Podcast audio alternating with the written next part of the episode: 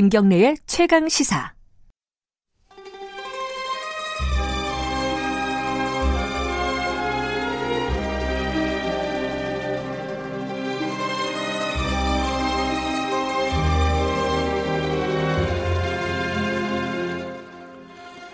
진정한 보수의 가치와 품격은 무엇인지 우리 사회의 뜨거운 현안을 보수의 시각으로 들여다보는 시간. 보수의 품격. 윤여준 현 장관님 스튜디오에 나와 계십니다. 안녕하세요. 네, 안녕하십니까. 오늘은 선거제 개편한 얘기를 좀 해보려고요. 아이, 그거는 선거제 개편 얘기는 뭐 연동제? 뭐 여러 가지 있어요. 두 가지 측면이 있는데 하나는 내용에 대한 측면이요. 방금 말씀 연동제 이게 지금 여, 여, 야 사당이 내놓은 개편안이 맞는지 왜 이렇게 웃으세요? 아니, 연동, 연동 제는 천재도 이해하기 어렵다는데요. 아. 저 같은 둔재한테 그걸 물어보시면 곤란하고 아. 그럼 연동제 얘기는 막 하도 많이 했으니까 뭐또할 필요 없죠. 예, 그러니까 뭐 이제 요번에 나온 어 사당 여야 사당의 개편안 요 내용도 있고 그리고 자유한국당과의 뭐 기존의 약속도 있고 앞으로 일정 패스트트랙 뭐 이런 약간 절차적인 문제도 있습니다. 뭐 뭐부터 할까요? 내용부터 아니, 좀 해볼까요? 아니 이게 음, 선거 제도를 얘기할 때는 네. 어, 대표성과 비례성이라는 예, 게 예. 핵심 요소거든요. 예. 예. 그래서 이 대표성과 비례성을 높이는 노력을 해야 되는 건데 네. 이게 왜 문제냐 하면 이 선거제도에서 비례성이 높아지면 말이죠. 네. 아, 이게 이제 정당 구도가 파편화된다 그러죠 학자들 표현. 다당제로 네, 그렇죠. 간다. 정당보다 파편화돼서 다당제가 형성될 경향이 생기니까 예. 이걸 지금 여야의 두 거대 정당이 반대하는 거잖아요. 더불어민주당은 그래도 이제 지금 패스트트랙에 올리겠다 뭐 이런 거죠. 아니 그거는 뭐 예. 설명하자면 길지만 네. 예 내시면 이거 절대 좋아할 리가 없는 거죠. 아. 그러니까 더불어민주당이나 자유한국당이 그 점에서는 네. 겉으로는 아니지만 속으로는 네. 선거제도 고치는 걸 원치 않는다는 건 다 세상에 아는 네. 거잖아요. 예. 예. 이제 그래서 문제가 되는 거죠. 음. 예. 근데 이제 여기서 몇 가지 좀 뭐랄까요? 하나씩 하나씩 좀 짚어볼 측면이 있는데 다당제가 되면은 어뭐 정치권에서 지금 거대 양당들은 좀 싫어하겠지만은 네. 국민들한테는 좋은 건가? 뭐 아, 이런 그러니까, 생각이 좀 들어요. 아, 그러니까 어떤 부분이 어, 있는지. 근데 요새 보면은요. 그 이제 아까 말씀드린 그 두 거대 정당은 예. 어쨌든 이제 자기들이 그 소위 과점적 이익이라고 그러죠. 이제 독점은 아니지만 네. 둘이 나눠 갖는 구조를 예. 원하는 거니까 그래서 어 가능한 한 선거제도에서 진입 장벽을 높이고 싶어 하는 거잖아요. 네네. 네. 예, 그러 그러는 건데 국민들한테는 말이죠. 주변 사람 물어보면 어, 다당제와 뭐 양당제의 장단점을 뭐 이론적으로 알고 있는 건 아닐지라도 네. 아니 뭐 제3당이 생기는 게 뭐가 나쁘냐. 괜찮잖아 이런 반응을 보이더라고요. 왜냐하면 특히 근래에 음. 바른미래당이죠. 네. 문화교섭단체를 만들었잖아요. 네. 그 당이 있음으로써 아. 그 양당이 항상 맞붙어 가지고 극한 대결하고 하던 게 잘 안 되니까 아 이거 해롭지 않은데 하는 생각을 사람들이 많이 하는 것 같아요. 음. 예, 그래서 여론조사가 어떨지 모르겠으나 이제 주변 사람들한테 물어보면 아니 뭐 제3당 생기는 게 나쁠 거 없지 않느냐. 아하. 되게 그런 반응을 보이더라고요. 그래요. 예. 그러니까 이제 국민들이 음, 이 양당이 워낙 그동안 오랫동안 그죠? 예. 극한 대결을 보였잖아요. 그래서 늘 국회가 마비되고 예? 의회민주주의가 제대로 작동이 안 되고 그 한두 번이 아니잖아요. 네, 그러니까 거기 막 염증을 내다가 안 그랬던 적이 있었나요? 그러니까 없었죠, 없었죠. 예, 네. 뭐 권위주의 때는 네. 그렇지만 민주화 이후에도 네. 계속 됐잖아요. 그러니까 국민들이 거기 막 염증을 느껴서 음. 예, 참 오죽했으면 글쎄 뭐 예, 그 저기 국회가 국가 발전의 걸림돌이라고까지 하는 말을 뭐 거침없이 했잖아요. 예. 그 정도니까 국민들은 뭐 이렇게 바뀌는 거를 해롭지 않게 생각하는 게 분명한 것 같아요.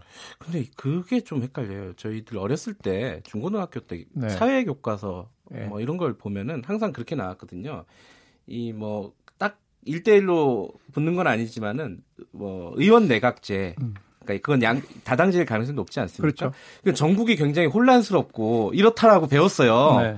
근데 지금 말씀하시는 거 보면 오히려 양당이 이렇게 그 과점을 하고 있는 상황이 정치적으로 되게 혼란스럽고 이 어떤 다당제가 되면 조금 어떤 솔루션, 그러니까 해결책이 나올 수도 있지 않을까라는 말씀을 하신 건데. 아, 근데 뭐 어떤 제도나 예. 장점만 있는 제도는 없죠. 그렇겠죠. 다 장단점이 있잖아요. 네네. 그러니까 그 제도를 운영하는 사람이 그래서 중요하다는 음. 거죠. 네. 가능한 한 운영을 할 때는 제도적인 약점을 좀 보완하려고 애를 쓰고, 네. 그렇죠? 예, 장점은 좀 살리려고 애를 쓰는 네. 이런 자세가 필요하다는 거죠. 네. 그러니까 뭐 이 저 비례, 비례성을 높이는 것도 네. 단점이 없는 건 아니죠. 음. 군소정당이 많이 생기면 네. 그럴 가능성이 있잖아요. 그렇죠. 꼭 무슨 원내 교섭단체를 형성하는 예? 그런 3당만 있는 게 아니라 네. 4당, 5당, 6당이 생길 수 있는 거잖아요. 네네. 이제 그러면 의회가 효율적으로 운영되기 어렵지 않느냐. 음. 그래서 결국 대통령이나 행정부는 아무것도 할래야 할 수 없는 그런 상황도 있을 수 있는 거 아니냐 하는 네. 걱정이 있는 거죠. 예. 그뭐 충분히 그럴 가능성이 있습니다. 그런데 그렇게 따져보면 그러면 거대 양당이 국회를 지배할 때 예. 그런 의회가 효율적으로 운영됐냐는 거예요. 아하. 거의 없지요. 네? 그렇죠. 어떻게 했으면 국회 네. 무용론이 나올 정도였겠어요. 네. 네. 네. 그러니까 그 효율성을 가지고 국회 운영의 효율성을 가지고 네. 더군다나 효율성이 없어서 대통령의 행정부가 아무것도 할래 할 수 없는 상황이 온다 예. 하는 것 때문에 비례성 높이는 걸 반대하는 건 명분이 안 서요. 음흠. 국민들이 그건 납득 안 해요. 그 반론에 대해서는 뭐 어떻게 말씀을 해주실 수 있을까요? 그 자유한국당에서 그 얘기를 하잖아요. 지금 지금 권력구조 대통령 중심제에서는 안 맞는다 이거 다당제로 가는 이런 아 그래서 이론 이론적으로 그런 이론이 있죠. 예, 예. 네. 그런데 지금 자, 야당 입장에서는 네. 뭐 민주당 야당 할 때도 마찬가지였지만 항상 이 여야가 정권이 교체되는 네. 이걸 뭐라고 표현하죠? 어, 대결적인 거라고 그러나 뭐라나 하여간 예. 정권이 이렇게 왔다 갔다 하는 요걸 원하는 거잖아요. 예. 예? 아, 두 정당만. 그, 그렇지. 예. 그걸 원하는 거죠. 예. 예. 그래서 그러는 거죠. 뭐. 아, 그 권력 구조 그 문제가 특별히 더 관심이 있는 게 아니다는 말씀이세요? 제가 뭐 정권 교체를 서로 간에 주고받는 워낙, 워낙 예. 오랫동안 예. 예. 그렇게 해왔잖아요. 음, 예. 그러니까 그 기득권을 놓치지 않으려는 않으려고 하는 있다. 거죠. 소위 과점적 이익을 안 예. 놓치려고 한다는 거죠. 아 양당이 그렇다. 예. 그러니까. 지난번에 바른미래당이 지금도 원내 교섭단체 가지고 있죠. 예. 근데 지금은 뭐 어, 바른미래당의 그 정치적 역할이 별로 크질 네. 않아서 예. 국민들이 어떻게 생각하는지 모르겠으나 어쨌든 아니 뭐 왜 꼭 말이죠 대통령제는 꼭 양당제라면 효과적이냐 하는 거는 현실적으로 증명이 안 됐어요 우리 경우에는 그렇죠. 예, 그러니까 음. 아니 뭐 3당 정도가 네. 원내교섭단체 만드는 건 나쁠 거 뭐 있느냐. 네. 더군다나 지금 우리가 이제 지금까지 의회를 운영하면서 가장 우리가 심각하게 걱정했던 게 뭐냐 하면 결국 우리가 삼권, 분립 헌법 체제를 가지고 있으나 네. 삼권 분립이 안 됐잖아요. 항상 대통령과 행정부 우위가 계속돼 왔다고요. 네. 그러니까 국회가 정당이 대통령의 행정부를 견제할 수 있어야 되는데 그게 네. 삼권 분립 제도의 취지잖아요. 네. 항상 이게 안 돼 왔다고요. 음. 예, 그러니까 국회에 제3당이 있으면 예, 과거처럼 대통령이 예, 여당을 마음대로 막 지배해가지고 네. 통치 도구로 막 삼는다. 이게 잘 안 된다고요. 네. 그러면 여당의 역할이 커져요. 음. 예. 그리고 국회가 그렇게 마음대로 해서 마음대로 지배가 되지 않으면 네. 결국 국회가 대통령을 견제하는 힘이 그만큼 커지는 거잖아요. 네. 이건 한국 의회민주주의 발전에서 좋은 거 아닌가요? 음. 그렇게 운영할 수 있으면 그게 좋은 거 아닌가요? 이렇게 주장할 수도 있는 거죠. 국회 힘을 좀 더 키우는 방향으로 어, 개편하는 아니, 것도 한 가지. 음, 아, 그, 예. 그 사실 어떻게 보면 절대적인 과제예요. 우리는 음. 도대체 입법부가 네. 대통령과 행정부를 견제할 수가 없잖아요. 지금까지 그래 왔잖아요. 네. 예. 자, 그러면 지금도 마찬가지예요. 예? 아니, 촛불 혁명이라는 게 왜 일어났느냐. 예? 뭐 과거에도 말씀드린 기억이 나지만 조사를 해봤더니 촛불 시위가 진행되는 동안에 네. 쭉 여론조사를 해봤더니 가장 많은 응답이 뭐라고 나왔느냐? 민주적 가치의 훼손에 대한 분노 때문에 나왔다 그랬잖아요. 네. 예. 그래서 이제 말하자면 국가를 헌법에 있는 대로 민주공화국을 만들어서 운영해라라는 게 촛불혁명의 뜻이라고 우리가 받아들여야 되는데 네. 그런데 지금 촛불 정권의 광화문 대통령이랑 자임하는 이, 지금 이 정권에서도 네. 역시 모든 사람이 인정하는 게 권력이 대통령과 청와대 집중된다는 거잖아요. 네. 이거 현실로 보는 거잖아요. 네. 거기서 많은 폐해가 생기는 거 아닙니까? 네. 네. 지금까지도 이렇단 말이죠. 그러면 어떻게 하면 입법부가 대통령과 행정부를 효과적으로 견제할 수 있게 하느냐 하는 걸 많이 고민해야 돼요. 예. 근데 지금의 양당제 가지고는 이게 안 돼, 수십 명은 안 돼 왔다고요. 앞으로도 안 될 거예요. 예. 예. 그러니까 그렇다면 한번 예, 원내교섭단체를 형성하는 제 3당이 생겨서 예, 여당 맘대로 대통령 맘대로 국회를 지배할 수 없도록 만들어서 운영해 보는 것도 어, 좋은 일일 수 있는 거잖아요. 예. 네. 그러니까 지금 추진되고 있는 물론 이제 비록 어 자유한국당은 지금 그 어떤 협의에서 빠져 있는 상황이긴 네. 하지만은 네. 어 추진되고 있는 어떤 방향이 어 한번 해볼 만한 방향이긴 하다라는 거네요, 그죠? 제 생각은 그래요. 예. 예. 그러니까 뭐 아까 말씀드린 것처럼 아니 뭐 이 비례성을 높여서 다당제가 된다는 게 장점만 있다는 뜻은 아니고 예. 예 그럼 양당제는 장점만 있었냐는 아니잖아요. 예, 그러니까 한번 해을 해보자. 예. 근데 이게 국민들 입장에서는 사실은 음, 또 하나 제일 좀 쟁점 중에 하나가 국회의원 숫자를 늘리느냐 마느냐였잖아요. 그렇죠. 지금은 사실은 어, 여야 사당도 이제 300석으로 고정하기로 했어요. 그래서 뭐 사실 더 늘리자고 얘기하는 게 약간 공연불이긴 하긴 한데 어, 윤 장관님 생각은 어떠셨는지 한번 자, 좀 여쭤보고 싶어요. 국회 의석수를 줄이는 거는 국회의원들이 절대 반대하고. 그렇죠. 예. 네? 네. 의석수를 늘리는 건 국민이 반대한단 말이에요. 그러네요. 그냥 이 오도 가도 못한다는 거 하잖아요. 예. 근데 제 생각에는 의석수를 줄이는 거는 국회의원들이 여야를 막론으로 결사 반대를 하니까 네. 현실적으로 는 어렵다고요. 예. 그런데 의석수를 늘리는 걸 국민들이 반대하는 여론이 있는 건 맞죠. 근데 왜 반대하느냐? 네. 예? 아니 예산을 더 늘리지 않고 네. 그죠? 현재 쓰는 국회 예산 내에서 의석수를 늘린다는 거잖아요. 예. 그런데도 국민이 왜 반대하느냐 하면 아니 300석 의석 가지고 그야말로 의정 활동을 제대로 했으면 국민이 왜 반대하겠습니까? 예?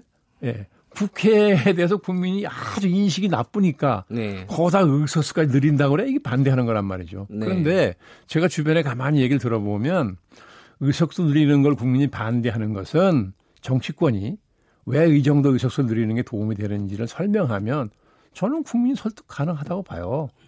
예. 그런데 거대 정당 둘이 이걸 할 생각이 없으니까 국민이 반대하는 게안 된다고 해버리는 그런 면도 있는 거 아니냐는 거죠. 사실 더불어민주당이 이 부분에 대해서는 굉장히 소극적이었어요. 그죠? 예, 그렇죠. 늘리는 부분에 대해서는. 그러니까 왜냐하면 그 예. 항상 명분은 국민이 반대한다는 거죠. 아, 그렇죠. 그건 맞았어요. 국민이 반대했어요. 여론상 안 예. 좋죠. 그러나 예. 예. 의석수 줄이는 거를 반대하는 국회의원을 설득하는 것보다는 네. 의석수를 좀 늘리는 거를 예?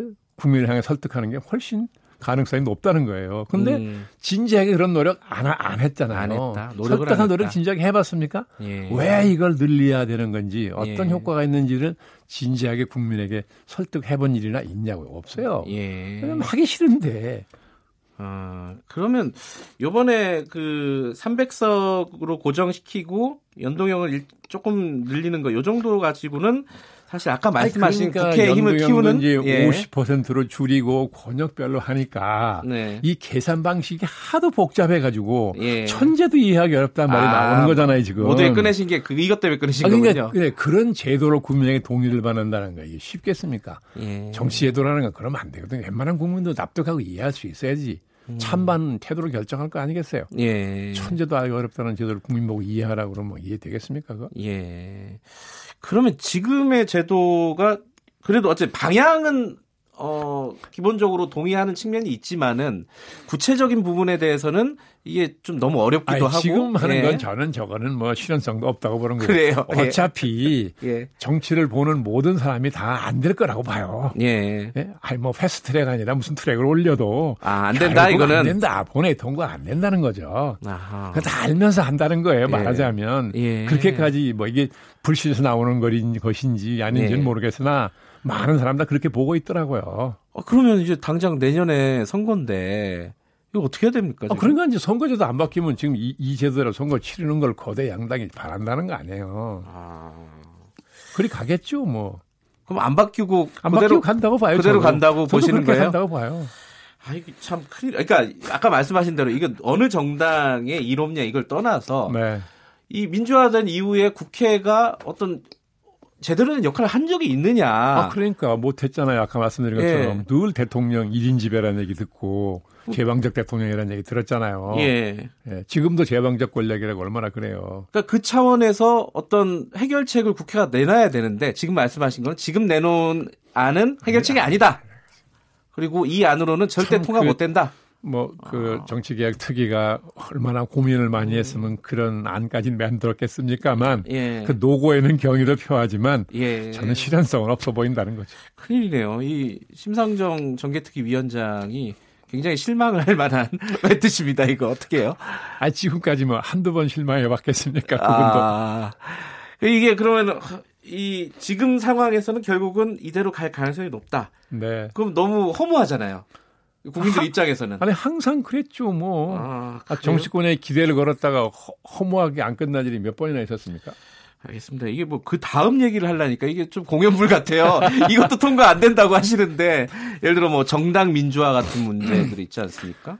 그렇죠. 그게 이제 여야 간에 예. 여야 간에 이제 그, 그 구도를 놓고 보면 민주화 87년 이후에 네. 많이 그 수평적 민주화가 됐어요. 예. 그렇죠? 과거에는 뭐 여당이 압도적으로 우세였고 네. 야당은 항상 어려웠잖아요. 여러 가지 면에서. 네. 근데 그게 이제 야당에도 정치적 자원이 많이 이제 들어가서 네. 그죠? 여야 간의 관계를 보면 상당히 수평적 민주화가 이루어졌는데 정당 내부를 보면 아직도 수직적 구조가 안 고쳐지고 있잖아요. 네. 예? 여전히 뭐 여당은 예, 대통령은 이미 당적을 버리는데도 여전히 대통령 지배를 받고 청와대 일거수일투족 눈치를 봐야 되고. 알겠습니다. 야당도 아직은 저게 뭐 뭐라 그래야 되나 집단 지도 체제 같은 형식은 아니잖아요. 그러니까 당내의 또 수평적 구조로 민주화가 되는 예. 이 과제가 있는 거죠. 이게 그 선거제 관련해서는 좀 비관적인 입장이신 거잖아요. 근데 네, 이제 뭐 그쪽 전... 그 적극적으로 주장하시는 분들은 이런 얘기를 하는 사람도 있더라고요. 정치라는 게 그래도 안 되는 걸 되게 하는 게 정치 아니냐. 아, 그러니까 언젠, 언젠간 이루어지겠죠. 이런 예. 과정을 거쳐서. 예. 네. 알겠습니다. 지금 최근에 논의되고 있는 선거법에 대해서 여러 가지 고견을 들어봤습니다. 여기까지 듣겠습니다. 고맙습니다. 네, 수고하셨습니다.